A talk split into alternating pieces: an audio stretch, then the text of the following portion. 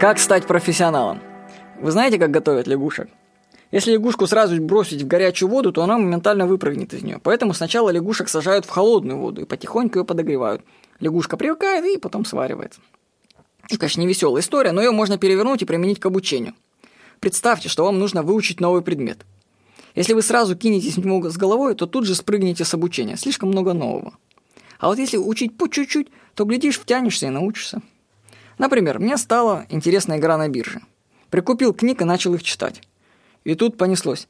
Экспотенциальный скользящий средний, гистограмма МАКТ, стопроцентный диапазон Уильямса, стохастический осциллятор.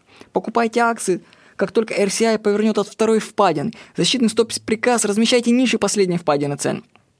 Покупайте, когда сирок разворачивается кверху от впадины, ниже нулевой линии. Вот вы что-нибудь поняли? С кем этот человек разговаривал? Биржа требует много знаний. Это вообще отличная тренировка для ума. И я взял за правило каждый день узнавать о бирже что-нибудь новое. Вечером сажусь и читаю книги по бирже, страниц по 100-200. Смотрю графики, планирую сделки. Если каждый день узнавать понемногу, то через несколько месяцев, точнее лет, будешь разбираться в вопросе профессионально. Как говорят гурманы, если слон большой, то съешь его по кусочкам. Не бойтесь новых тем. Каждый день продвигайтесь на шаг вперед, и вы неизбежно станете профессионалом. Всего хорошего. С вами был Владимир Никонов.